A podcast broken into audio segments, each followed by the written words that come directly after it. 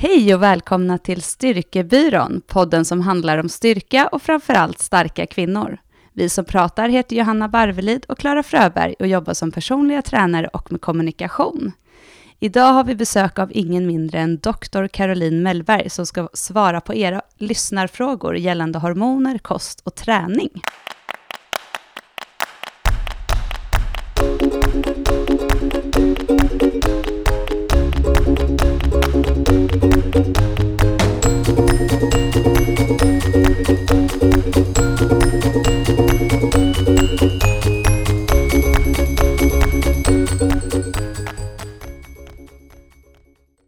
Välkommen Caroline. Tack så mycket. Superhärligt att ha dig här. Du har ju varit här förut. Här, du har varit här förut. Ja, varit, du har varit, har varit i våran podd. Ja. Så sist pratade vi också om hormoner som det kommer bli mycket idag också. Men vi, vi ser ju också att det finns mycket frågor och funderingar kring det här. Så att därför så är det, kände vi att det var ju lyxigt att kunna få um, ha dig med en gång till. Mm. Och sen är det ju så att Clara hon semestrar ju i Grekland ja. När vi sitter här och jobbar på söndag morgonen. Ja. Ja, jag vet inte. Jag måste säga att att gå ifrån familjen på söndag morgonen känns nästan lyxigare än att få ligga kvar där inne. Ja, det är så. Du får en, en stund så här lugn och ro på ditt kontor ja, nu. Precis. Skönt. Ja. Men du, vad heter det Caroline? Du, jag är lite nyfiken här nu för att eh, du har ju varit, du var ju på den här eh, träningsresan i Grekland som Clara var coach på. Ja. Hur är hon som coach? Fram där nu! Ja, jag har faktiskt haft förmånen att ha Clara som eh, coach på distans eh, förut också och jag har ju tränat med henne ganska många gånger. Jag tycker att hon är fantastisk som coach, ja. Måste jag säga. Hård men rättvis. Ja, ja men det är hon. Eh, och framförallt är hon relevant tycker jag. Och att det är fokus på ja, men det som är faktiskt är viktigt att bry sig om. Det kanske, det kanske inte i mitt fall handlar om vinkeln i en handled utan någonting helt annat. Och jag tycker att hon är bra på att fokusera på det som är relevant för stunden. Sant. Så det är ju schysst. Ja. Men även, det var ju Lovisas, Lovsangruppens resa. Men Lovisa var ju inte med som Precis. Coach så mycket utan hon var ju med som eh, ja, spindeln i nätet. Spindeln i nätet. Ja, och vi hade ju med oss en tjej som heter Sara Viss också. Som körde löppassen. Just det, som också är coach i Lovsangruppen ja, och som har eh, viss wellness. Ja, och jag vet inte hur mycket så här löpskolningspass jag har varit på förut. Men med Sara nu, det är ju mycket möjligt att det bara är att det tog ett visst antal år och ett antal pass för mig. För poletten skulle trilla ner. Men jag fick väldigt mycket aha-upplevelser och jag tyckte att det var eh, fantastiskt bra. Mm. Även det. Så att, nej, det var kul. Men det är... Det är ett speciellt koncept. Jag älskar träningsresor.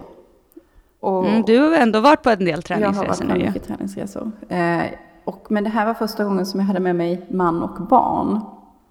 Just det, eh, hur är det? Ja, jag, jag kommer nog kanske inte göra det så ofta igen.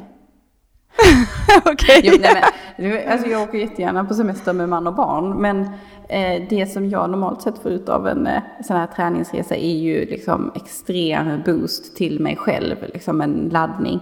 Men med barn, jag har treåring och en sexåring så är ju fokus fort, liksom blir ju fokus även under semestern. Även om det är en träningsresa för mig och Jonathan som var med. Att de ska ha det bra i varje stund. Och så dessutom mm. de här... Alltså att bo på ett poolområde med två icke-simkunniga eller bara lite, lite simkunniga. Det är, det är en rätt så hög stress från morgon till kväll liksom.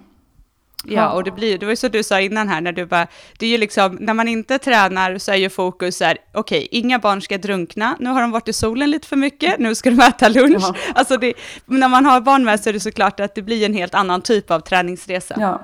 Men här, du har ju inte riktigt den där vilan emellan eller det där chilla emellan passen kanske. Nej, det som var det för mest, alltså, jag tror att barnen var ju extremt nöjda över att få lov att hänga med de andra deltagarnas barn. Alltså, det, var ju, det var ju väldigt roligt att åka på en resa där, alltså, där man kände föräldrarna lite grann. Det är ju alltid speciellt när barnen börjar leka med någon som man inte vet vem föräldern är.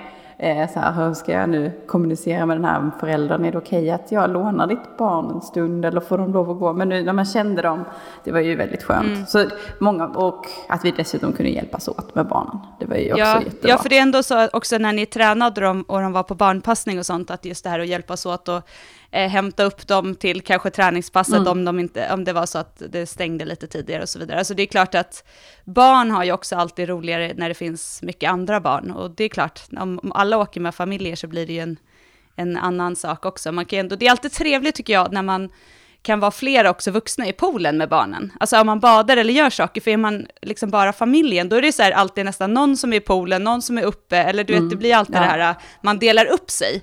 Och här kanske det blir lite mer så här att man har alltid någon som man tycker är trevligt att hänga med. Ja, jo, nej, det var, nej, men det var, det var bra på alla sätt och vis. Mm, grymt. Men, men det här med hård och, hård och rättvis, det har jag skrivit att du är också, Caroline.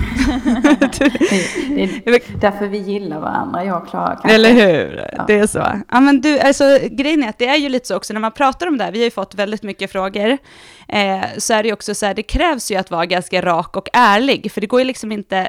Det finns inte raka svar på allt, det är inte det jag menar, men samtidigt så är det så här, vissa saker går liksom inte heller att binda in. Det är ju så här mm. någonstans, eh, man måste ju vara det. Man kan ju inte hitta på ett svar för att någon ska liksom känna att det känns bättre. Nej, så är det. Så det är väl lite så vi syftade på.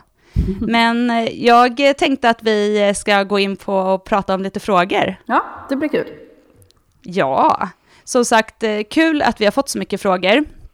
Och vi har lite gjort så att vi har delat upp frågorna, i och med att många frågor handlar kanske om samma sak fast de är lite olika formulerade, eh, men vi har liksom delat in dem i några kategorier, och då är en kategori kost och hormoner, en är mens, p-piller och träningseffekt, eh, en är h- återhämtning och stress, och så har vi en som är sköldkörteln.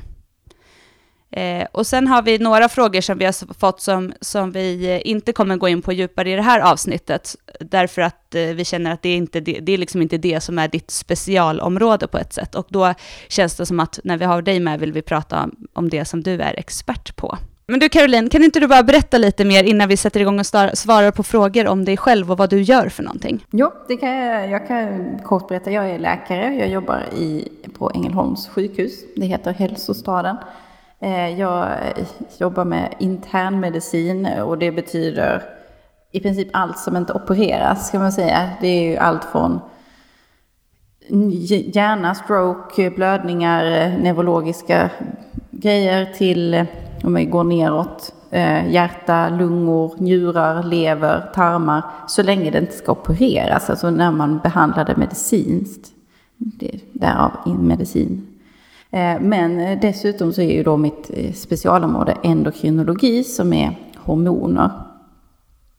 Och det rör ju sig från allt kring hypofystumörer, det är en körtel i, i huvudet som utsöndrar hormon, till diabetes och, och fetma och livsstils liksom, orsakade saker. Väldigt brett, väldigt kul. Men, men, det låter och, som grekiska det här. Ja, det låter som grekiska. Och dessutom har jag liksom ett långt tillbakagående intresse för träning och idrott i allmänhet. Du har ju också tävlat i, i kanot. Ja, det stämmer. Det var rätt. Sen, så, ja, du ser, på ganska hög nivå. Ja, ja. Eh, men jag har, ja, eller är det preskriberat? Ja, jag har i alla fall tränat mycket. Så, kan, så, kan ja, man, så säger vi. Säga. Vi har pratat om det här förut, när saker och ting blir preskriberade, ja. blir vissa saker det. Eller kan man alltid till god och räkna sig här? Men jag, just när det gäller träning så tycker jag väl kanske att det finns bäst före datum, träning och prestation. Ja, det är så. Det, är, det tror jag, tänker jag, både för, för andra men framförallt för sig själv. Om man tror, mm. nu är jag strax fyrtio, att jag ska kunna springa milen eller fem kilometer som jag gjorde då, då kommer jag ju bara bli deppig varje gång liksom. Mm. Så att, relevanta mål utifrån vart man är, ja, kanske. Ja, precis. Så just, just träning och prestation, det är klart, har man vunnit ett O S-guld så kommer väl aldrig det pres- preskriberas. Men det har jag inte gjort. Nej, inte själva guldet, det är sant. Men eh, nej, det, träning är dagsfärskt och prestation lika så, tänker jag. Grymt. Och sen är du ju också en av experterna i Tyngre Rubriker. Ja, just det. Det har du glömt bort. Ja, det glömde jag säga. En av mina, ja, mina favorituppdrag, måste jag säga. Och där tar ju ni upp olika rubriker som rör ämnen med trä- inom träning, kost och egentligen... Ja, det är väl träning och kost i stort. Ja, det är ju, det, anledningen till att det blir väldigt mycket träning och kost är ju, vi, det skulle kunna vara vilka rubriker som helst, vetenskapliga rubriker. Men vi väljer ju oftast rubriker som cirkulerar i kvällspress, alltså Aftonbladet, Expressen, Sydsvenskan, och de blir ju, de rubrikerna rör ju saker som de tror folk vill läsa, vilket det blir ju väl, vi har pratat extremt mycket om läsk till exempel. Mm. Eh, och ja, kostdieter, olika dieter, men också mm. olika träningsgrejer. Som nu inför sommaren är det ju väldigt många olika. Kom i form, Kom i fem form, veckor. Precis. Ja, det är ett fantastiskt utrymme där jag kan få utlopp för all frustration över dessa rubriker som man läser dagligen. Som man... ja. Ja. ja, det är faktiskt helt galet. Det, man så här slås ju av att allting som, som står på de här löpsedlarna, och att det faktiskt är också så här, någonstans det som påverkar så sjukt många. Mm. För man kan ju tänka så här, nej men det där är väl ändå ingen som kan tro på, men det är ju uppenbarligen det, eftersom det är så många människor som använder det som referenser och eh, referensramar när de kommer till till exempel oss ja. och har frågor och funderingar.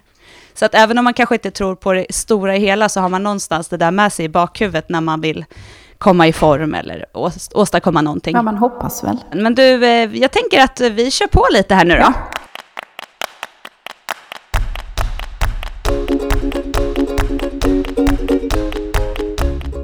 Då börjar vi med kost och hormoner, tänker jag. Och då kommer jag läsa en fråga och sen pratar vi lite allmänt kring det här. Och så kommer det ge svar på de frågor vi har fått inom ämnet, eh, tänker eller jag. Eller kanske inte, men... Nej, de svar vi kan ge... Så det, det mesta som vi svarar när vi har frågeavsnitt, tycker jag, det, är, det beror på. Ja. Och sen går vi vidare. Jag vet när vi hade frågor sist så sa Clara så här, men alltså har vi ens svarat på några frågor nu?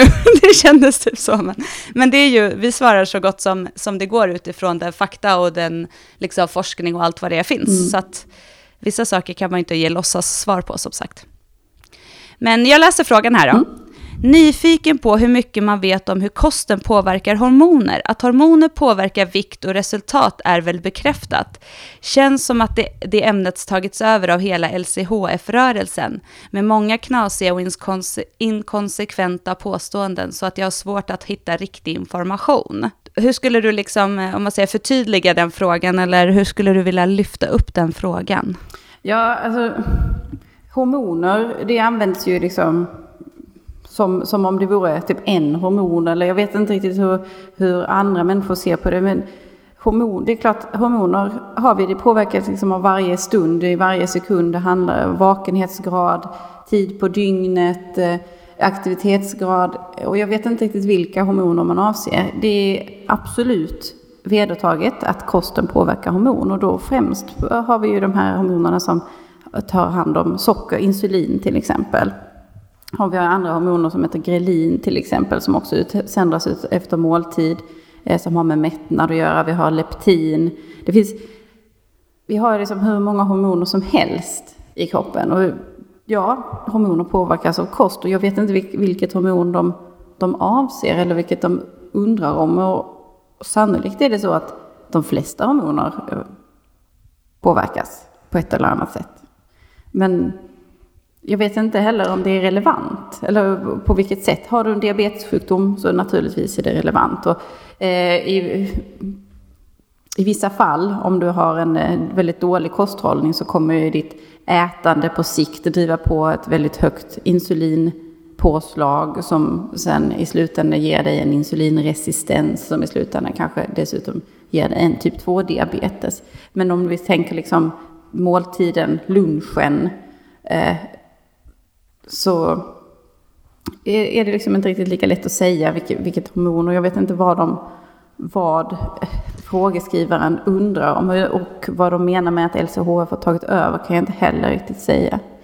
Jag tänker att, där, att är det, om, jag, om man tittar just på L C H F, mm. att när man pratar om L C H F, att är, är, kan det vara så att det är just det här med insulin eh, på slaget, ja, eh, som, man, som, som man menar på att det ska bli bättre av att inte äta Eh, vad är det man, low carb är det mm, ju såklart. Alltså att det, att det, att, kan det vara det hon syftar till, tror du? Att man, just att man där pratar väldigt mycket om det här med lite kolhydrater och minimera och nästan in, mm. inget, kör väl vissa. Ja, men, men så är det ju. Vi behöver insulin alltid, oavsett vad vi äter. Men eh, en, en kost som består av mer socker påverkar ju insulinet mer. Och man vet ju också, eller det finns ju studier som gör att vi visar, har visat att en fettrikare kost skulle påverka mättnadshormonerna mer och gör, gör att vi äter mindre. Eh, och likadant har man diskuterat det kring protein. Och sen har vi ju massa hormoner i tarmarna som också påverkas. Som påverkas av fiberinnehållet, som påverkas som, av socker- och fettinnehållet. I. Men det finns liksom inget så här enskilt råd. Så man kan säga ät inga kolhydrater eller ät inte protein eller ät, ät mer fett eller... Eh, Utan när kroppen fungerar som den ska, när du äter en, en normal kost så, så sköts det liksom som det ska. Och jag tänker att det är liksom ingenting man behöver som en frisk, normal person reflektera över. Jag tänker också att, tror inte att mycket av de här funderingarna att det kommer också av att vi idag, att det pratas så väldigt mycket om just alla olika, jag kallar det ju för dieter eftersom man mm. gör förändringar, men Men alltså olika, ja, men olika dieter på hur man ska äta, därför att om man äter så här så är det här farligt. Och det, jag menar att, att kolhydrater generellt så här, inte är så bra idag är ju en vedertagen sanning. Alltså, ja, för en väldigt stor del av befolkningen så är det ju, tror man ju det. Men, men insulin är ju samtidigt ett tillväxthormon och... Och utan kolhydrater får du mindre insulin, du får mindre socker som kan transporteras in till muskulaturen och på så vis då är det svårare att bygga muskulatur. Så att, ja, det beror ju på vilken ja, skola. Så där, där, titta, då har vi ett litet svar där. Ja. Där har vi det här med att bygga muskler, då vill vi faktiskt ha lite insulin ja. och vi vill ha kolhydrater. Ja. Ja, men jag tror att jag tycker att det är, är jättebra. Jag, till och med jag fattar det ju. Ja, men det, det, det, det, jag, tycker liksom, jag skulle vilja förmedla är hormoner. Alltså vi, har, vi har väldigt många olika sorters hormoner. Vi har eh, nio hormongrupper. Vi pratar om hormoner som utsöndras från binjurarna. Det är så här kortikosteroider, alltså kortison.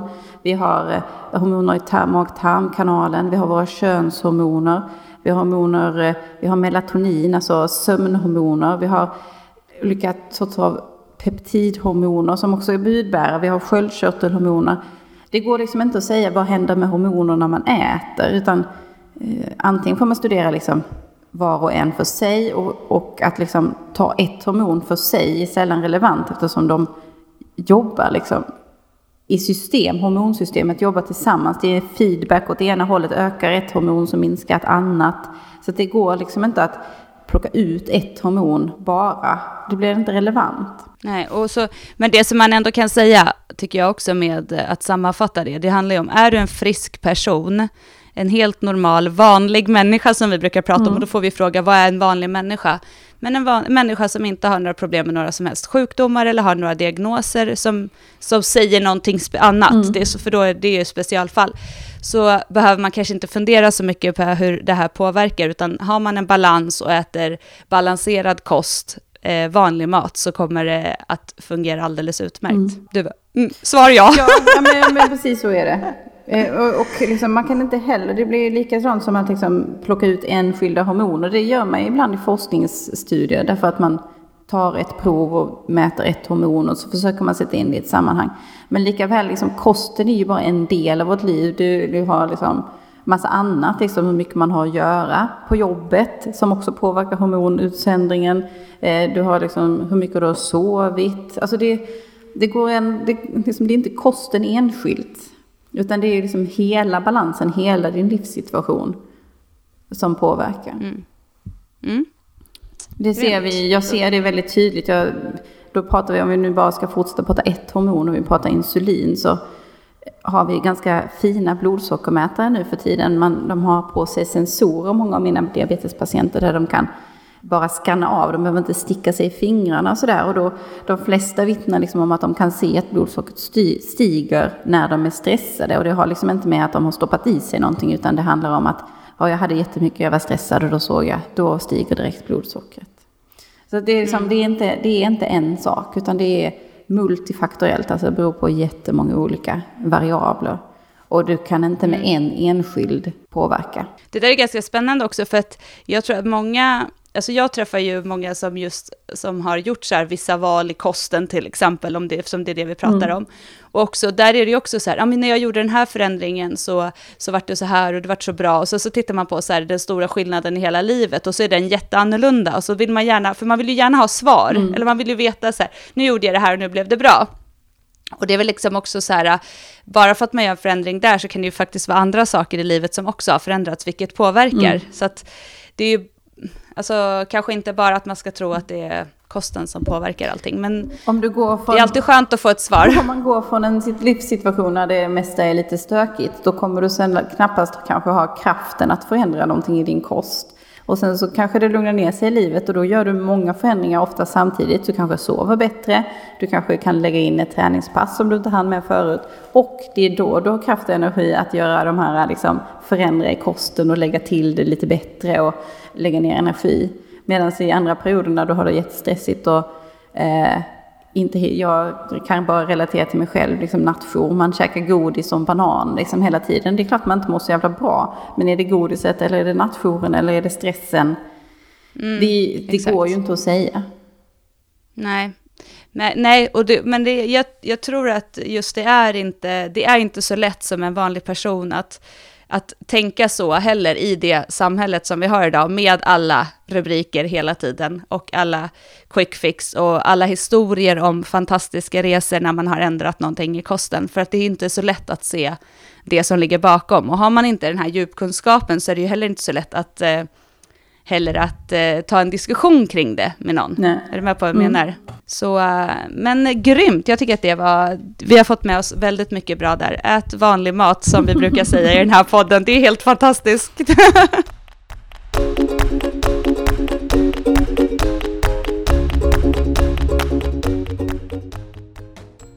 Okej, det här är från en tjej som sprang maraton i helgen här. Men hon skriver så här: hej, jag ska springa maraton idag och vill efter en lång period av främst löpträning bygga muskler. Älskar alla typer av träning, löpning, styrka i gymmet, olika pass på sats, crossfit och vardagsmotion i mängder. Min fråga till er är, hur mycket behöver egentligen en hyfsat vältränad kropp på tjugosex år vila för att hinna återhämta sig och bygga muskler? Behövs en eller flera vilodagar per vecka, eller räcker det helt enkelt med åtta timmars sömn och återhämtning? Tränar vanligtvis upp mot fem gånger i veckan. Vill inte motverka resultaten, men vill heller inte vila i onödan. Tack för en grym podd. Frågan här är väl egentligen liksom, vad är liksom så här optimalt kring periodisering och styrketräning och kring vila. Och det är väl egentligen inte mitt specialområde. Men det är ju, det är ju så här, det är jätteindividuellt. Det är, även om hon gillar att träna fem gånger i veckan och hon älskar träning, så kan inte jag utifrån det värdera återhämtningsbehovet eller återhämtningstiden. Ja, så länge hon känner för att träna och tycker att det är roligt, så tror jag inte att behovet av återhämtning är så jättestort. Eh, har hon... Eh, Känner hon liksom en konstant känsla av att hon åker ut för i berg- och dalbanan och en pulsökning och att hon inte får någon effekt av styrketräningen, då kanske hon måste liksom tänka om. Men utifrån att sitta här och bedöma återhämtning är svårt. Jag tror att de flesta människor, nu är det väldigt generaliserat, de flesta människor behöver inte vila mer, utan de behöver kanske röra på sig mer. Just det här fallet låter väl som att hon, det här är en av dem som faktiskt tränar regelbundet med någon slags mm. plan. Men fem gånger i veckan, ja, fine. Jag vet inte. Nej, och grejen är att det går aldrig att säga för varje enskild person. För precis som vi sa när vi pratade om kost, så handlar det om så många mer sa- eller många saker. Men sen är det ju också så här att man får ju se till, allting handlar om så här, tjugosex år.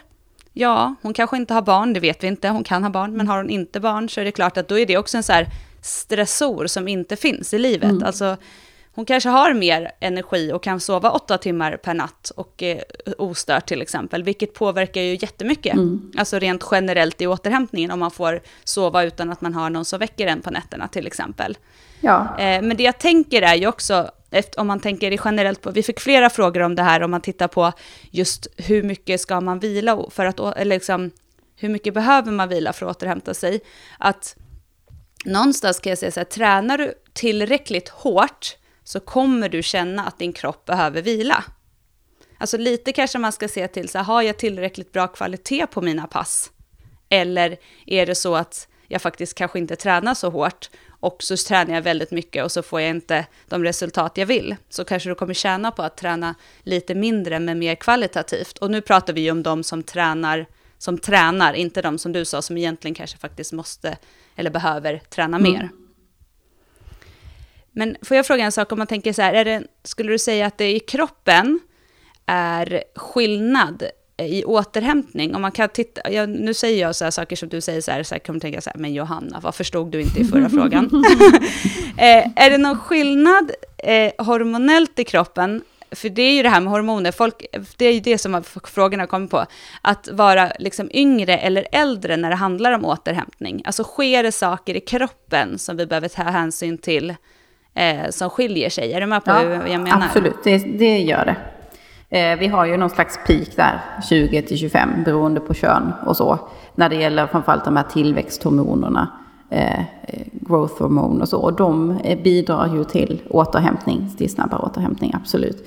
Och sen, så precis som du själv säger, så är det ju också eh, kanske lite mindre saker som stör i övriga livet kring liksom, arbetssituation, eh, huslån, barn och annat eh, som, som kanske ändå underlättar för återhämtning i övrigt också. Men rent hormonellt så har vi ju någon slags all time liksom peak kring där, strax efter tjugo. Där vi har som bäst liksom, förmåga att bilda styrka och så. Hur förändras den över tid sen? Kan man se det? det... Alltså om man säger liksom, när, när är vi nere på botten? Ja, alltså vi har ju lite olika kurvor. Vi kvinnor har ju, då kommer vi in på nästa fråga också, vi har ju en, framförallt en månatlig cykel, cykel då, som där hormonnivåerna skiljer sig lite grann. Eh, och sen så sjunker nivåerna eh, fram till då det här klimakteriet och efter klimakteriet så har vi ju lägre nivåer av många hormoner som gör att vi har lite svårare att bygga muskler. Eh, jag vet att efter föregående gång jag var med så var det någon som blev ledsen och sa att jag efter klimakteriet jag kan visst bygga muskler och det, det kan man. Jag säger bara att det, blir, det är inte lika lätt. Vi har inte riktigt samma gynnsamma hormonella förhållanden då, utan det, det är inte så att man kan bara ska lägga sig ner och dö eller liknande, utan det är klart man ska träna, men med, om du hade tränat på samma sätt när du är sextiotre som du gjorde när du var tjugofem så har du inte samma effekt av träningen helt enkelt. Och påverkas den också av vila om man säger att det har, det, eller så här, har det någonting med vila att göra? Att, man, att det blir bättre eller sämre i, med tillväxthormon, tillväxthormonet är konstant. Kan man säga så? Alltså att nej, det finns, nej, alltså men, det är inte så att den förändras. Nej, det är inte konstant. Men, eh, men vi, om vi pratar liksom om en tidslinje så går, sjunker den över lång tid. Men det finns ju också dygnsvariationer. Det finns variationer med, med olika aktiviteter och, och liknande. Men vi, på lång sikt så är det bäst vid tjugo år och sämst, jag vet inte, man har, ibland pratar man om något manligt klimakterie liknande där testosteronnivåerna är under en viss nivå. Men det är ju framförallt väldigt individuellt. Mm. Men män får också en sämre, alltså när de blir äldre, en sämre tillväxthormonmängd ja, i ja, kroppen. Ja, precis, deras könshormoner sjunker också över tid, men de har ju inte den månatliga svängningen som vi kvinnor har. Men eh, jag tror att ändå som sagt i den här att, att fundera på vad är målet? Står du stilla i din träning?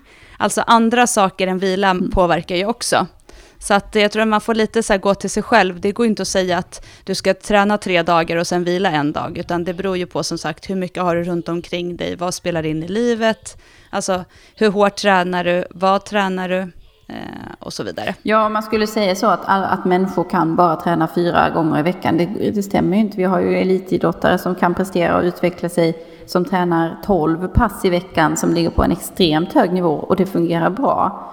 Eh, och, men de har ju liksom oftast, beroende lite på vilken idrott, möjligheten att optimera förhållandena runt omkring sig med optimal kost, optimal återhämtning, optimal sömn. Att de inte också ta hand om, alltså jobba heltid någon annanstans eller ha en tenta som de ska prestera till.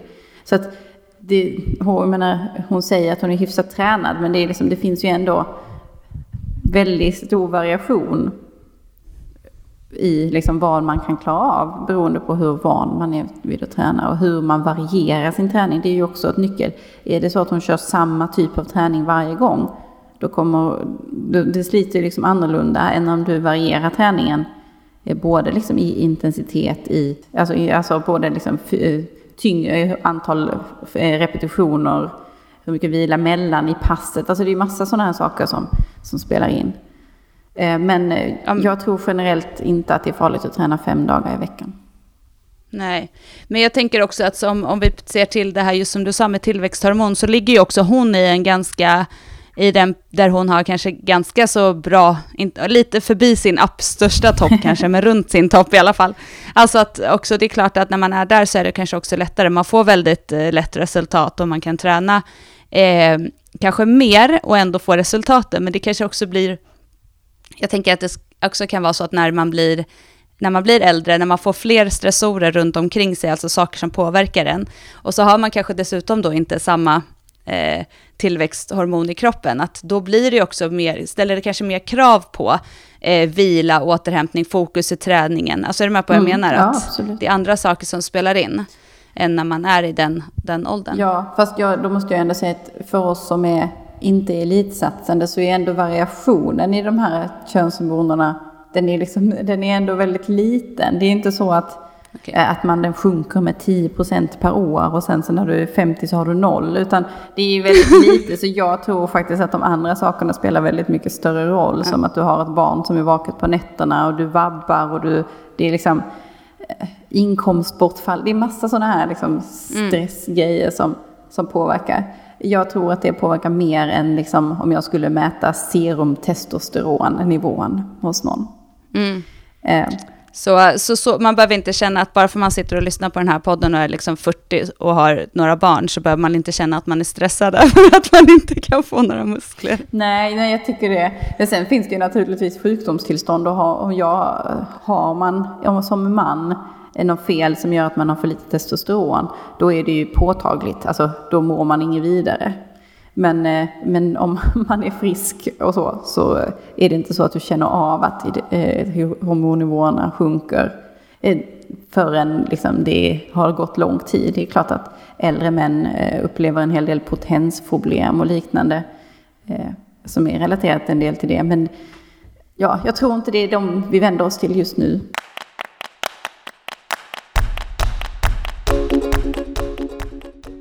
Hur ofta är det optimalt att köra tunga övningar såsom marklyft och knäböj, fem gånger fem exempelvis, för att C N S och hormoner ska hinna återställa sig mellan passen?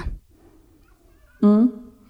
Ja, det är då, återigen att, att man kör fem gånger fem, det, då förutsätter jag att man kör ordentligt tungt. Men för att köra, kunna köra ordentligt tungt, då har du sannolikt kört ganska mycket med lägre vikt och banat in den här liksom rörelsen, så att hjärnan faktiskt vet vad den håller på med även i den tunga övningen. Eh, det tar ju, alltså, hjärnan behöver tid på sig att lära sig vad det är den ska göra. Eh, och det, jag antar att det är det hon menar med C N S. Sen finns det ju en massa hormoner i C N S som har med nervsignalering att göra också. Men jag tänker, jag tolkar frågan så här. Och det ser man ju, om du har haft ett uppehåll och varit en, jag tänker på dig till exempel Johanna, som då under en period nu inte har tränat lika mycket på grund av småbarn och liknande. När du ska återuppta din träning, så även om du liksom börjar på relativt lågt, så kommer du kunna öka vikterna väldigt mycket snabbare, därför att din hjärna vet vad du ska göra. Det är bara, nu är det dags att, att lyfta tungt. Då kommer liksom, det kommer gå, gå enklare, både för att du har lärt dig övningen och banat in rörelsen, så att det liksom blir mindre ansträngning att lära sig en ny övning, men också att kroppen liksom snabbt bara, ja, det handlar om att lyfta tungt, då ska jag göra så här, då ska jag aktivera allt här och, och liknande. Eh, så att hjärnan att återhämta sig, den behöver nog inte så himla mycket återhämtning egentligen, utan det är, jag tror mer det handlar om upprepning, alltså att göra samma övning korrekt hela tiden. Men återigen, om man gör fem gånger fem, det är ju tungt. Det ska ju liksom väldigt tungt. Då du kommer liksom inte klara av att göra knäböj igen dagen efter fem gånger fem. Det är, det är självinstruerande, känner jag. Sen om det är hormonellt eller om det är liksom muskulärt eller någonting annat, eh, det, det spelar inte så stor roll, tänker jag. Nej, jag med. Jag tror att, må, att man syftar också på, eller han, den här personen, syftar på att man pratar just det här med marklyft, att det påverkar det centrala nervsystemet mm. så mycket.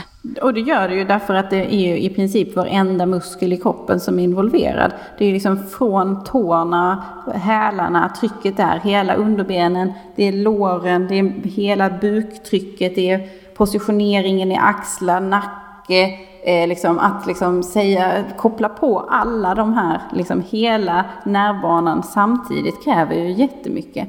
Men eh, alltså, vi har så extremt mycket extra kapacitet i hjärnan, så att det är klart att om man ska göra en svår koordiner- ko- ko- koordinerad övning, så vet du ju att, att det blir liksom, du blir trött i hjärnan under tiden du gör det, därför att det är så svårt. Du klarar inte av att göra de här liksom höger, vänster, upp och ner. Du blir liksom trött, inte muskulärt utan hjärnan. Men det är ju, det går ju över snabbt. Alltså jag kan inte säga hur lång tid det tar.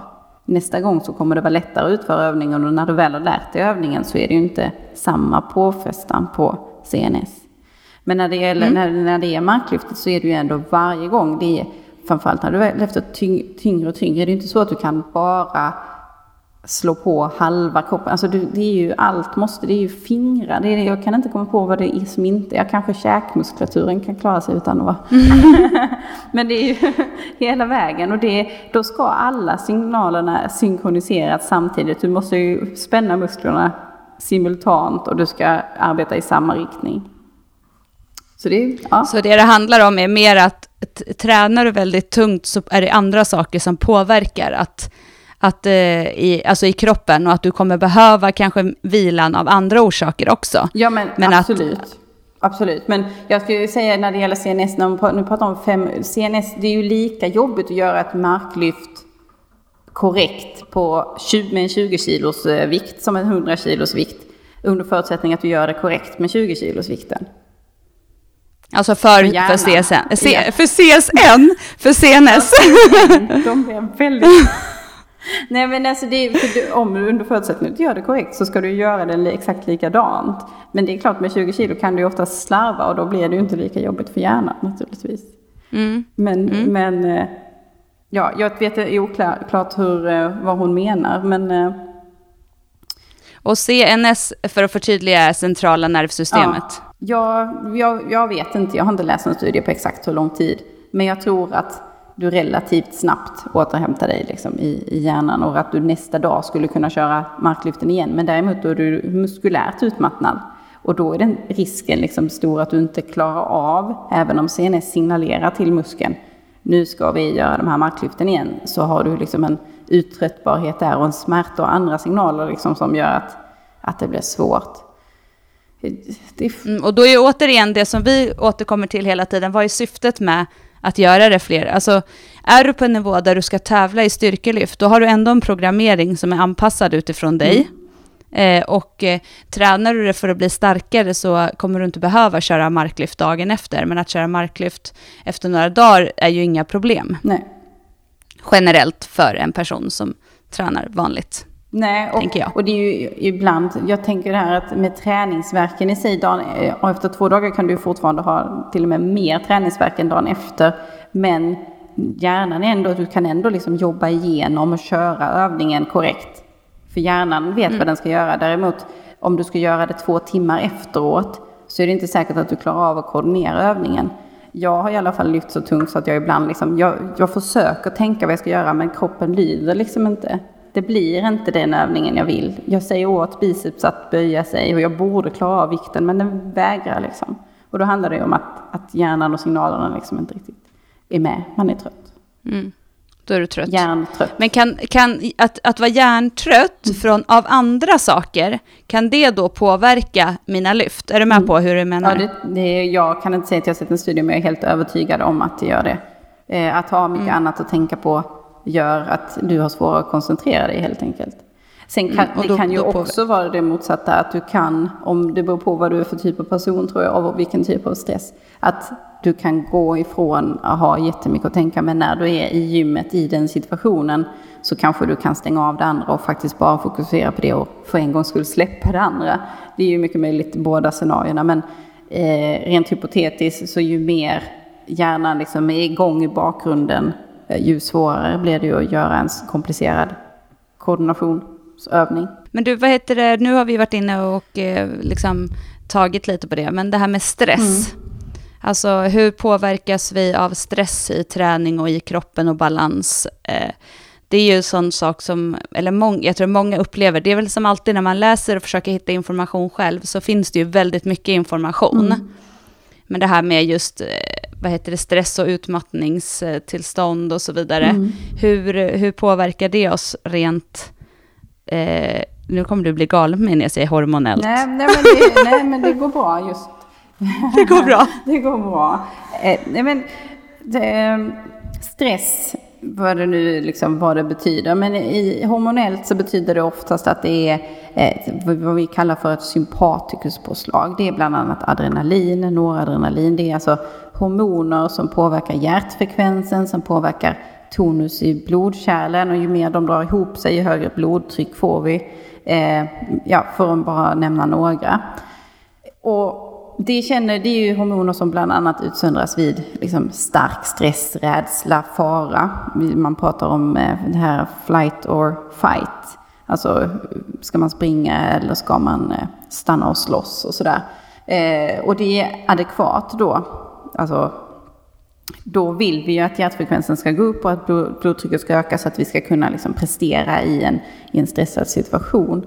Det som vi i västvärlden och kanske hela, vi ska väl säga den moderna världen, drabbas av är ju att vi utsätts ju för stress som inte alls är kopplad till en yttre fara. Det kan liksom handla om en räkningshög på bordet som också utsöndrar exakt samma hormoner som påverkar då hjärtfrekvens och blodtryck och ja, även då påverkar blodsockernivåer och insulin, därför att vi vill i en sån situation ha blodsocker tillgängligt i blodbanan, så det höjs blodsockret lite grann och det är massa situationer. Men om vi då bara sitter på kontoret med en räkningshög så, så blir det ju liksom inte riktigt adekvat, för kroppen behöver inte de här funktionerna.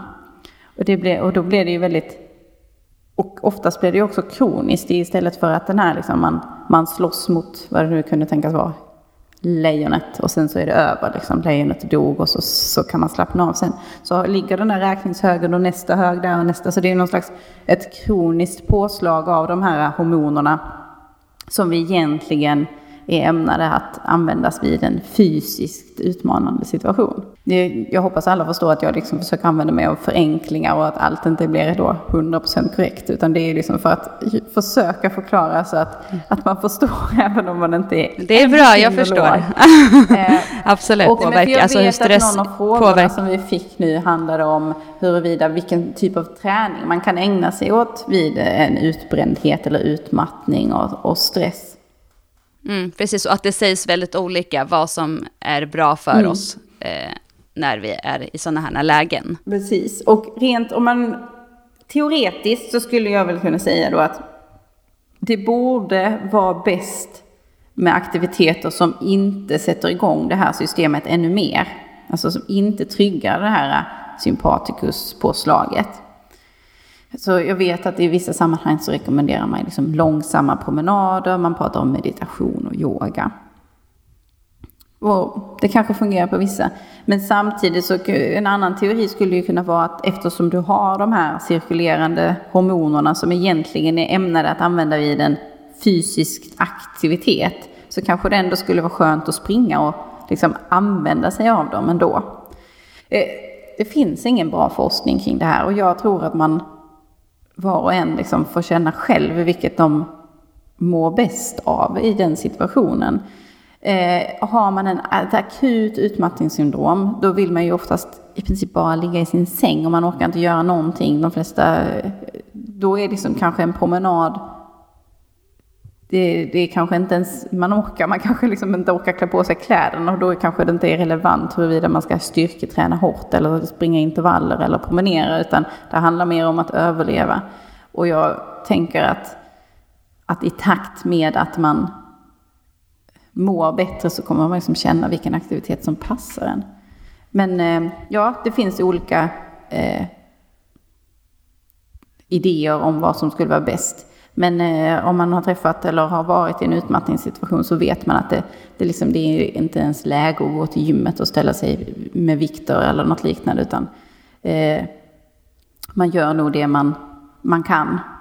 Liksom för att... Men är det så, kan det vara så också att varför man upplever att det sägs väldigt olika, just för att det kanske inte finns supermycket forskning specifikt på området? Kan det vara så? Det kan också vara så, och sen så handlar det väl också om att det finns så många olika stadier i i de här depressions- och utmattningssymptomen. Du kan ju ha en depression utan att vara alltså, utmattad, och sen kan du ha en utmattningsdepression eh, där du liksom och, och så finns det ju de här och, utbrändhet, och sen så finns det ju också sådana här overreach, alltså då pratar man om utbrändhet som beror på träning. Så det, det jag tror också att i media och när man läser så slår man ihop väldigt många olika tillstånd av utmattning som har olika genes, alltså det beror på olika saker. Och då är ju naturligtvis tipsen olika, olika. hur man ska mm. säga. Men eh, eh, om man har drabbats av en utmattning, alltså som beror av att man har, på att man har haft för mycket stress i livet, oavsett om det handlar om för lite sömn, för mycket på jobbet, eh, eller barn eller för mycket träning, så i alla fall det initiala är ju, skulle jag logiskt säga, handlar om lågintensiv aktivitet som handlar om kroppskännedom, som handlar om att andas och liksom känna in och känna kroppen snarare än att lyssna på hjärnan. Mm. Men ja, jag tror att, att det känns så spretigt i media handlar om att vi pratar om väldigt många olika tillstånd och att det klumpas ihop. Ja, för att det finns så många olika. Ja, alltså... och är man liksom i en stressig period i livet, alltså, då pratar vi inte alls om att man har hamnat, blivit utbränd, utan att det är en stressig period, så kanske det faktiskt känns väldigt skönt att få gå ut och springa snabbt i skogen, även om det också triggar ett sympatikuspåslag, men att man liksom får utlopp för det, och sen så i efterförloppet får du lite sån här lugn och rohormon, oxytocin, och kanske kan slappna av och sova på ett annat sätt. För att det handlar om en akut stress som är övergående, men har du en kronisk stress så, så reagerar du på ett annat sätt. Mm. Jag vet att en av frågorna mm. som jag reagerade väldigt starkt på, eh, jag vet inte om du har den där framför dig, Johanna, men en av de sista så var det att kvinnor var mera stresskänsliga på, i grupp, på gruppnivå. Ja, en av frågorna lät ju så här. Det är en tjej, antar jag, som kallar sig Miss. eh, undrar om det finns något samband, forskning kring kvinnors sämre stressdålighet på gru- gruppnivå och dos av träning eller den mindre muskelmassan. Och då blev jag så här direkt, vad, vadå kvinnors sämre stresstålighet på gruppnivå? Det är ingenting som jag har hört, och då undrar jag, är frågan, finns det? Hon skriver, undrar om det finns något samband forskning kring kvinnors sämre stresstålighet på gruppnivå. Jag är nämligen, det är mycket möjligt att någon har sagt att kvinnor är mindre stresståliga än män. Men jag tror inte alls att det är så. Nej. Jag tror att det som har hänt med liksom den moderna världen och vår jämställdhet är att kvinnor i väldigt större utsträckning jobbar heltid men fortsatt har samma ansvar i hemmet som tidigare, eller kanske inte riktigt lika mycket, men de är i alla fall inte befriade från ansvar i hemmet som män har varit tidigare, utan, och plus att vi då dessutom ska vara goda tränande hälsosamma individer. Jag tror snarast att det inte handlar om att vi har blivit mindre stresståliga. Jag tror att det handlar om att kvinnor utsätts för väldigt mycket mer stress. Andra saker som påverkar. Ja, och jag tror också att vi ja, jag, jag, jag tror att vi i större utsträckning, samtidigt som vi är på jobbet, undrar om barnen fick med sig matsäcken till dagis och om hur det ska gå med paketet till kalaset på lördag, om det ska köpas in, än vad våra respektive, om vi nu har det av manligt kön, ja. Mm. Och att det liksom mm. påverkar. Och det är klart att alltså, all träning är också stress. Alltså, det är en stressor, det är någonting som påverkar, du påverkar det här som jag kallar det då, sympatikussystemet. Och är det så att du då har en väldigt hög stress i allmänhet, väldigt många stressorer som påverkar, då tolererar du ju mindre av några ytterligare påslag såklart. Så att det är en balans hela tiden, det finns liksom en, en nivå vi klarar, det finns en nivå som vi klarar och sen klarar vi helt enkelt inte mer. Men sen om det är manligt eller kvinnligt, det, det ja. vill jag låta vara osagt, och nej, jag tror inte att det finns någon forskning. Och sen har hon skrivit om mun- ja, ja, sen har hon skrivit någonting om mun- mindre muskelmassa, och ja, det har vi ju, och det är ju också hom- hormonellt och medfött att vi kvinnor har eh, mindre muskelmassa på gruppnivå då förstås, för det finns ju kvinnor som har mycket muskler, mycket mer muskler än vissa andra män, men om vi tittar på gruppnivå så är det ju så. Mm. Men jag tänker så här då, låt oss säga att man, att man har ett väldigt högt under en längre tid stresspåslag, att man kanske är längre gå, gå, gående, tänkte jag, längre gången än att bara vara lite stress, allmänt stressad. Ja. Eh, utan, och sen så att man ändå då lägger på träningen på det, det här som du pratade mm. om, att man har bara en viss antal stressorer man klarar mm. av. När man då går på för hårt, eh, vad är det som händer i kroppen då när vi får ytterligare stressorer? Alltså hur reagerar kroppen om man tänker eh, alla sådana eh, hormon som kickar igång eller som får en förändra, förändring eller vad man ska säga. Är du med på frågan? Ja, det är det knasigt, ja, eller? Nej, men de, det, det påverkar i princip alla dina hormoner. Vi har ju de här kortison, kortisol, kortison och kortisol är samma hormon fast det är olika inaktivt och aktivt hormon. Eh, påverkas, det är ju ett stresshormon som då eh, gör dig initialt gör det, det lite mindre sjukbenägen. Det är ett antiinflammatoriskt hormon, så lite högre nivåer är bra, men på lång sikt så ökar det din risk att bli sjuk. Du har ju de här då sympatikus som då påverkar ditt blodtryck och din puls, vilket då högt blodtryck är dåligt för stroke och annan sjuklighet på sikt. Ditt blodsocker kommer påverkas. Det påverkas både av att du har lite högre kortisonnivåer plus adrenalinet som gör att du har ett högre cirkulerande socker. Och att cirkulerande socker, det liksom skadar också vävnaderna i kroppen. Sen kommer din sköldkörtelhormon påverkas. Den påverkas också av, av sjukdom och stress. Eh, lite olika, olika faser och... Jag skulle säga att de flesta hormoner påverkas i, i, i din kropp av ett långvarig stress på ett... Alltså det är ju... Anledningen till att de påverkas är ju för att vi ska överleva, för att det är gynnsamt i stunden. Problemet är ju när det blir långdraget. Det hela därför mm. att det leder till annan sjuklighet. Men jag tänker också att det är ju en sak som, som jag ska säga att vi ofta stöter på är ju kvinnor som vill, nu pratar, kommer vi in på det här alltid som vi gör, mm. som vill gå ner i vikt, mm. eh, som inte når sina resultat och tycker att de sköter sin kost och så vidare. Mm. Eh, men så har de ett extremt stresspåslag och haft under en längre tid. Man, ser, det, man har inte riktigt tid heller att se det, för man, man vill inte se mm. hela den biten. Och att det eh, då indirekt påverkar det här. Ja. Vad skulle du säga om det? Jag tänker just alla de här sakerna du säger nu, det, det säger sig lite själv, tänker jag, att, att får du de här förändrade påslagen så kommer ju kroppen inte vara i den här balansen vi vill ha. Nej, Nej och det ger ju då inte riktigt en effekt på, på träning som man vill heller. Kortison, det här stresshormonet, minskar muskelmassa och det gör även liksom, för mycket sköldkörtelhormon. Det är liksom... Det är svårt, men det, det är också individuellt. De flesta, eller så här, när det handlar om utebliven viktnedgång så är det oftast inte en sak. Jag tänker att om du har en väldigt stressad individ så handlar det, nu tänker jag, de kanske inte äter en organiserad frukost, de kanske inte sitter ner och äter sin frukost och vet vad man stoppar i sig, utan man hastar i sig någonting på vägen i tunnelbanan eller på bussen eller på jobbet, eller så äter man ingen frukost alls och sen när det serveras lite fika på jobbet så äter man lite ändå av kanske kakvarianten för att man inte har ätit någonting.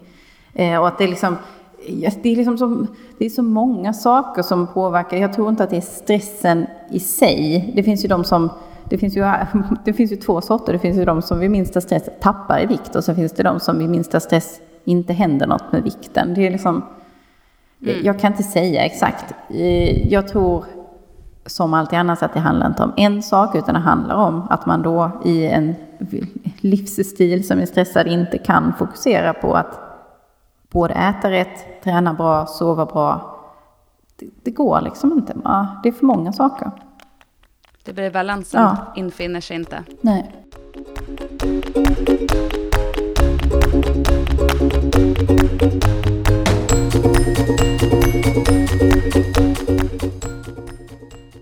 Mäns p-piller och träningseffekt har vi ju samlat ett gäng frågor under. Och jag läser en fråga här som vi har fått som är skriven så här. Vad tror du om att periodisera träning med utgångspunkt från var i menscykeln man befinner sig? Hur påverkar amning kvinnans förmåga att styrketräna och eller konditionsträna? Är det lättare eller svårare att bygga muskler eller återhämta sig mellan träningspassen? Det var det ganska många frågor i ett här. Ja, men spännande. Det finns ju en ganska ny studie, eller den kom i höstas från Umeå universitet, där man har tittat på kvinnor och träning i relation till menscykeln. Och i den studien, som är den första i sitt slag, så har man ändå sett att det finns en bättre träningseffekt första delen av menscykeln. Och menscykeln börjar man räkna på mensens första dag. Det är då den börjar liksom. Och då har man sett att de, i den här studien så delar man in det i tre grupper. De som tränade under de två första veckorna av menscykeln och sen vilade de andra två veckorna hade en bättre muskulär utveckling än de som vilade de två första veckorna i menscykeln och tränade de två sista. Och även jämfört med de som tränade tre gånger i veckan under hela menscykeln. Så det verkar som att det finns en vinning av att periodisera sin träning efter menscykeln.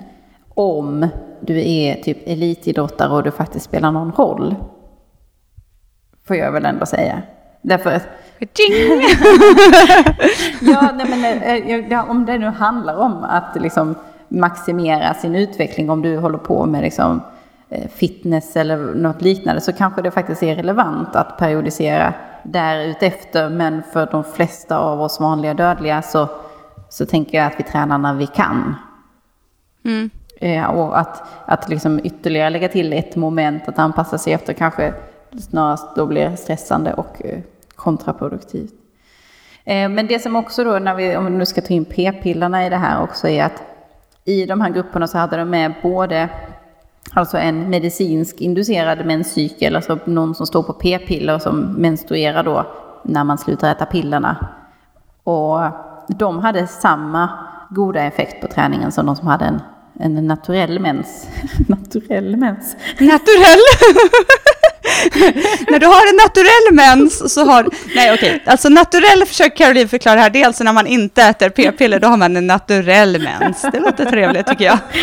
Eh, så att i den här studien så ser man ingen negativ effekt av p-piller på, på den här menscykelträningen, om man ska säga.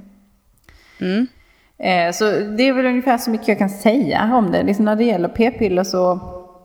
så görs det inte så mycket ny, ny forskning liksom, kring om det skulle på. Och framförallt har man ju aldrig tittat på muskelutveckling, utan man kollar ju på bieffekter, snarast liksom, saker som man är dåligt, som blodproppar och liknande. Mm. Det är inte så att man kollar hur bra det är för explosivitet i hopp. Och jag har väldigt svårt att se att det kommer göras några sådana större studier någon gång. Men den här studien säger i alla fall att det inte blir sämre med p-piller.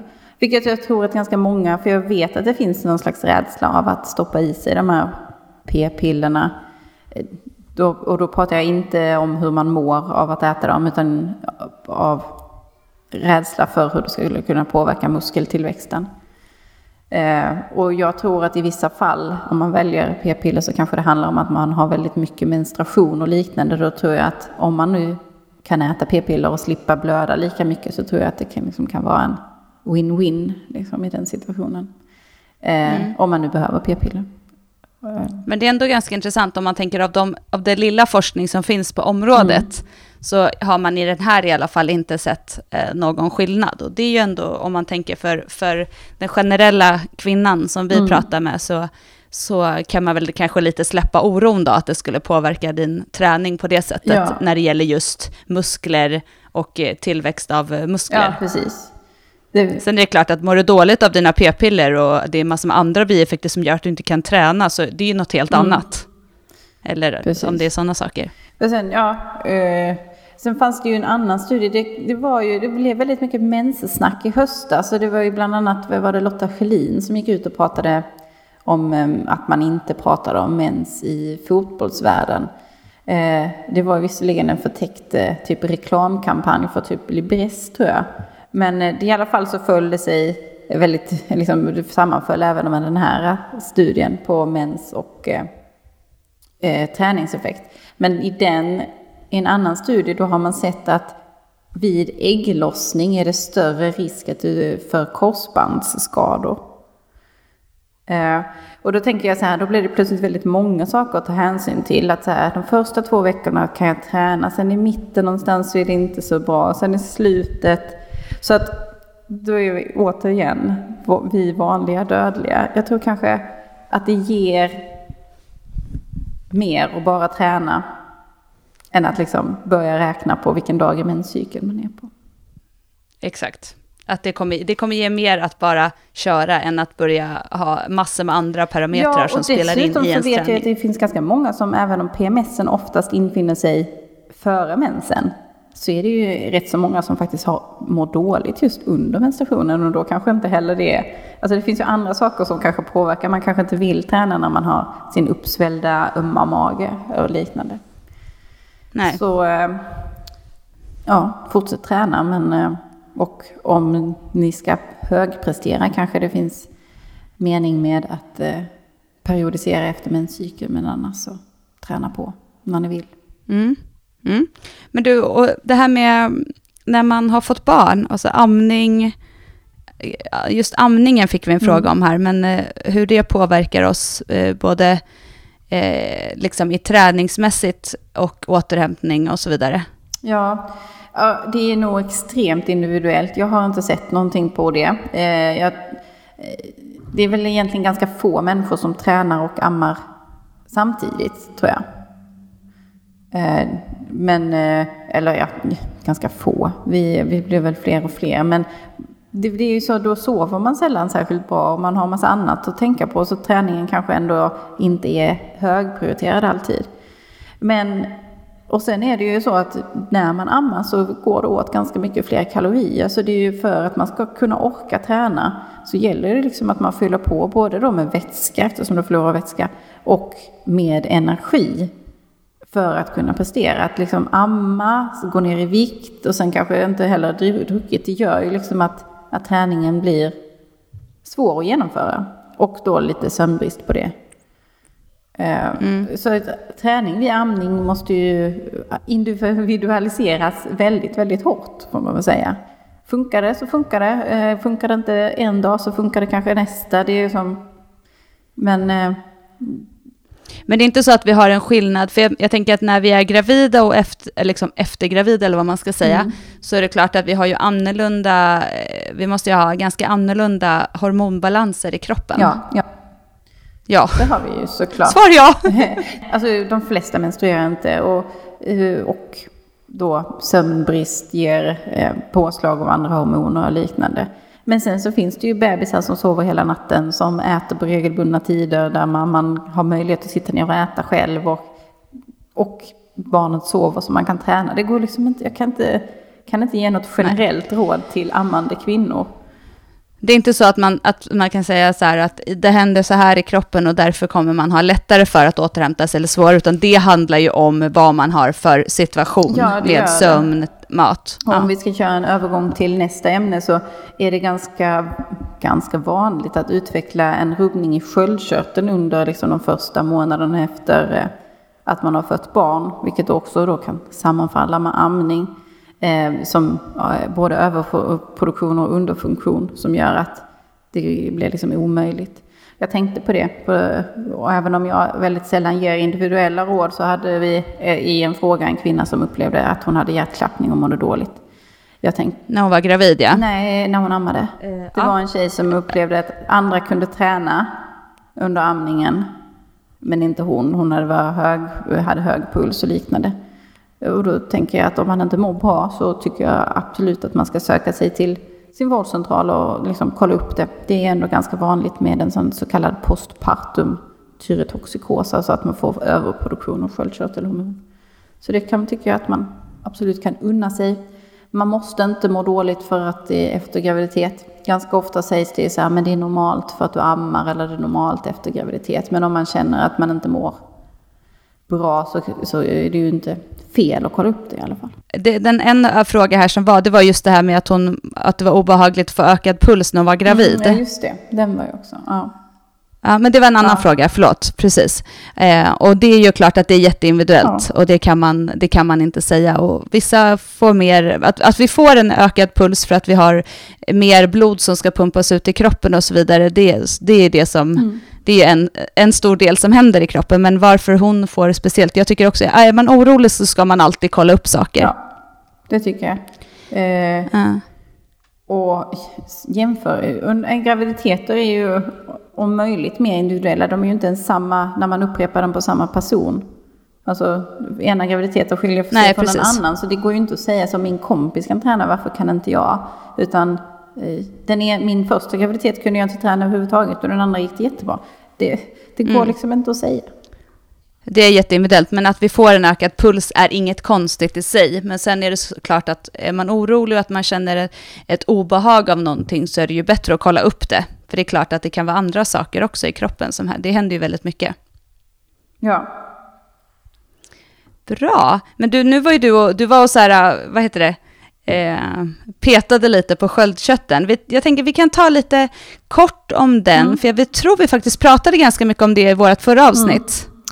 Gjorde vi inte det? Jo, ja, men vi kan ta det lite kort. Och i ja. alla andra frågor så har vi ju då pratat om hur det är när man mår bra, eller hur man är frisk, eller hur det fungerar hos normala. Men nästan alla sköldkörtelfrågor mm. som vi har fått handlar ju om människor som av en eller annan anledning inte har en fungerande sköldkörtel.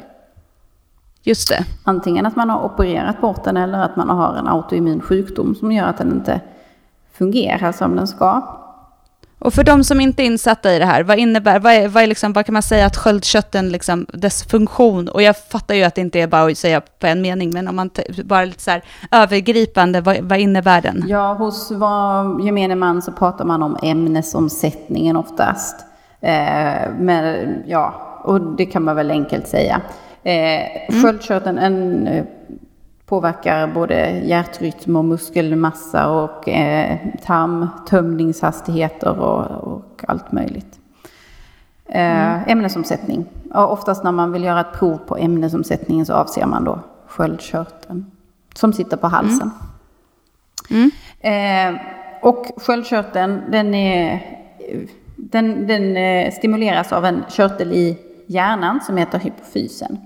Och ifrån mm. den så skickas det ut ett stimuleringshormon eh, som sen stimulerar sköldkörteln då, därav stimuleringshormon, som utsöndrar ett annat hormon, thyroxin, som sen omvandlas till ett aktivt hormon eh, som i sin tur, när det är normal nivå på det, skickar en signal tillbaks till hypofysen och säger att det finns tillräckligt mycket hormon, och då bromsar det.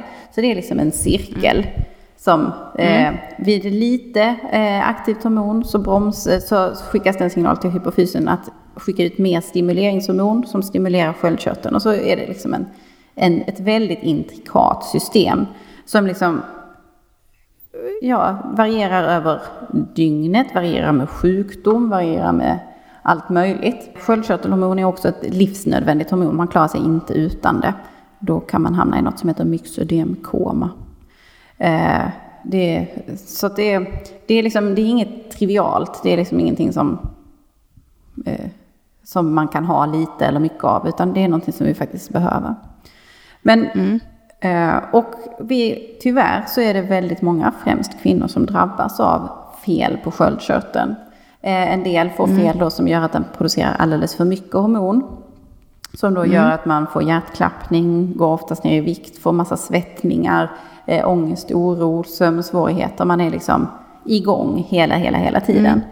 Mm. Mm. Eh, och i de fallen så kan man ibland behandla det med medicin, så man stänger av sköldkörteln, men i vissa fall måste man då operera bort den. Och sen finns det andra mm. fall när man, liksom precis som vid en autoimmun diabetes, när kroppen själv anfaller sköldkörteln så att den slutar fungera. Och i de mm. fallen, då måste vi tillsätta sköldkörtelhormon via tablett. Mm.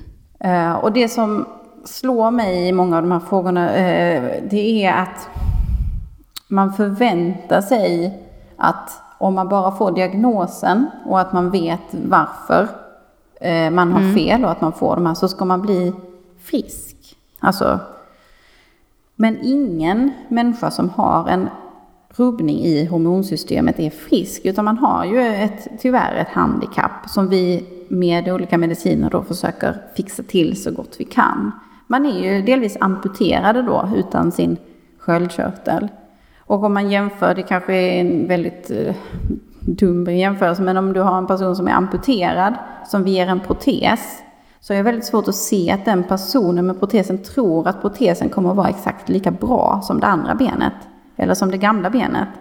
Men mm. det fungerar så bra det går. Det är det bästa vi har. Och det är lite samma sak när vi ger folk Levaxin. När man har en underfunktion på sköldkörteln. Eller om man jämför med diabetes. När vi ger folk diabetes i sprutor på magen. Så handlar det om att vi försöker göra det så bra som möjligt. Att vi försöker efterlikna kroppens funktion. Men vi, vi, vi kommer inte i närheten av att göra det lika bra som kroppen gör det själv. Det är svårt att göra det så att man faktiskt mår lika bra som förut. Ja, men jag tänker att just det här när man tittar på frågorna kring det här, så handlar ju mycket om det här med träningen och att få de resultat man vill mm. rent kroppsligt. Ja. Och då, är det ju, då blir det ju mycket en viktfråga. Alltså hur kroppen reagerar, att man upplever att man inte får de resultat, att kroppen inte svarar. Eh, Ja, mm. svarar på träningen på Nej. samma sätt. Och det är mycket möjligt att det delvis beror då på sköldkörteln. Men vi har liksom inte möjlighet att via tabletter eller liknande att ge sköldkörtelhormon i olika doser över dygnet. Utan vi ger eh, hormonet en gång om dagen i tablettform som då får utsöndras. Så det, det blir inte likt den, det naturliga sköldkörtelhormonet. Men det blir över tid det, så nära vi kan komma. Och det är mycket möjligt att det är det som gör att, att prestationen uteblir. Och det, men det kan också vara så att det är någonting annat som gör att prestationen uteblir. Men att man då väljer att tro att det handlar om sköldkörteln eftersom den, det är det som är diagnosen. Det finns ju faktiskt fall där folk mår alldeles utmärkt med sitt hormon. Men det finns väldigt många också som inte upplever att de mår bra eller kan prestera eller är på sitt ursprungliga. Att de har svårt med kosten och... och alltså att de upplever att trots att de inte äter till särskilt mycket så går de upp i vikt och liknande. Men det är ju en sak, om man tänker prestationen i sig, mm. alltså det vill säga att bli starkare och så vidare. Eh, ja, kan, kan man säga att det finns någon, alltså för jag tänker så här, om vi pratar utifrån att jag tränar för att bli starkare mm. så har jag lite problem med Eh, att, jag, att jag har en viss vikt. Mm. Alltså, det, vi, det, vi pratar en sak, det är lite olika. Någon som vill gå ner i vikt. Men om jag är en person som vill bli starkare mm. och träna styrketräning för att påverka det någonting? Ja, alltså både och. Om du har för mycket sköldkörtelhormon så kommer din, dina muskler bytas ner. Du kommer liksom, mm. eh, och har du för lite för, sköldkörtelhormon så kan du inte heller bygga muskler. Så att, ja, det mm. påverkar. Så det är inte liksom bara det viktmässiga som många kanske ser, utan det handlar också om att det blir en viss skillnad i muskel. Ja, eh, i muskel. Eh, precis. Det här liksom fantastiskt eh, intrikata. Det är väldigt speciellt med sköldkörteln därför att när man mäter värdena, om man tar tabletter så tar det ungefär sex veckor innan vi kan se effekten på mätvärdena.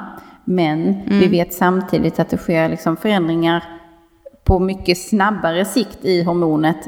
Eh, liksom Vi, vi, om man till exempel tar ett prov på sköldkörteln på någon som är på akutmottagningen så är de alltid helt fel, de där värdena, för att de reagerar mm. snabbt, men samtidigt är det ett väldigt långsamt system. Så när vi ska liksom ställa in det och så, så kan vi bara kontrollera det ja, fjärde till sjätte vecka, oftast var sjätte vecka, innan vi ser effekt på de här olika axlarna. Så det är mm.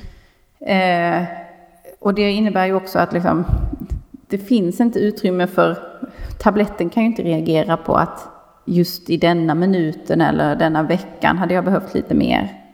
Utan det, man är handikappad, så är det är dessvärre så, och det är ju sorgligt, och jag hoppas att, att man någon gång kommer komma på ett bättre sätt att efterlikna den kroppsegna liksom, funktionen, men som det är just mm. nu så, så är det det bästa vi har, och det är väldigt mm. ledsamt att det är många som mår dåligt av det.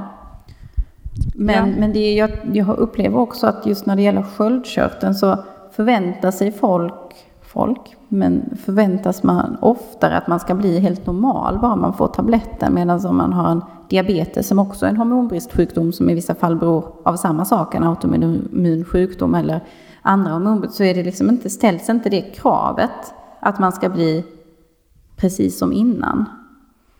Nej. Eh. Man, kanske, man förstår kanske inte liksom, vad ska man säga, den den stora förändringen i sin diagnos. Nej, och att det faktiskt är ett livsnödvändigt hormon som, som fungerar väldigt specifikt. Det påverkar nästan varenda vävnad vi har i kroppen. Mm. Så när det inte är optimalt så blir det inte optimalt. Men det vi doktorer gör och det enda vi har är att mäta liksom de här hormonerna i blodprov. Vi har liksom inget annat att gå på. Eh. Så blir det, det känns ändå ofta som att det blir ett miss, eller att folk känner sig besvikna och doktorn säger att allt är bra men jag mår inte bra. Och Nej. Det handlar nog också om att man liksom som doktor är dålig på att förklara vad det faktiskt eh, ja. innebär. Ja, så att, liksom att, att om man tittar på frågan här, att hon har medicin och hennes värden ser bra ut, är det i förhållande till hur bra de kan se ut med tanke på att hon då har bort, opererat bort sin sköldkörtel? Ja, precis. Vi har ju ett normalvärde som, vi, som är både på friska och så vi använder samma referensvärde på de som är sjuka. Eh, men mm. det är ju liksom ett, ett värde som är taget en gång kanske var sjätte vecka eller mycket mer sällan, mm. var en gång i halvåret om det nu ligger stabilt. Och med tabletter kan vi aldrig efterlikna liksom den, den liksom dygnsvariationen eller vecka till vecka variationen som, som det normala hormonet kan göra. Utan vi försöker hitta en dos som man tar dagligen som efterliknar det så bra som möjligt. Men vi kan inte göra det optimalt. Mycket handlar väl om det här med kommunikation och vad man får för inputs. Alltså när man gör alla de här sakerna mm. såklart med sköldkörteln. Härligt! Ja. Du, ganska mycket frågor och ganska mycket snack om hormoner. Gud, jag är i munnen. Ja, gud. Nej, men jag tycker att, att det är superhärligt och jättemycket bra svar och gått in ändå på en nivå som, som jag tycker att har svarat på frågorna. Även om du tycker så här, har jag svarat på frågorna, så är det ju faktiskt så att vi har svarat på det sätt som går att svara mm. och vad, vad som finns för forskning och så vidare. Men... Så jag tänker faktiskt att vi avrundar här och eh, avslutar det här härliga frågeavsnittet. Ja. Så jag tänkte att det här är egentligen Claras grej att göra, sammanfatta. Men så jag kan jag, jag, ja, ja, du, det är jättebra. Caroline tar och eh, sammanfattar eh, det som Clara brukar göra. Ja, sammanfattningen är som vanligt att liksom, ja, jag funderar inte så himla mycket kring det här med hormoner. Kroppen sköter det extremt bra själv. Eh, och det, visst, är du elitidrottare så kanske du vill optimera, men då vänder du dig, då tror inte jag att detta är rätt forum för dig att få den information du behöver. Ät vanlig kost, fokusera på att få tillräckligt med sömn och eh, sanera i ditt liv så att du inte har för mycket stress, och gör det du gillar. Så tror jag att allt löser sig. Härligt. Perfekt sammanfattning, Caroline. Tack för att du var med oss idag. Tack för att jag fick vara med. Mm, och vi finns som vanligt i, på Styrkebyrån i alla sociala kanaler. Tack för att ni lyssnar. Ha det bra. Hej då. Hej då.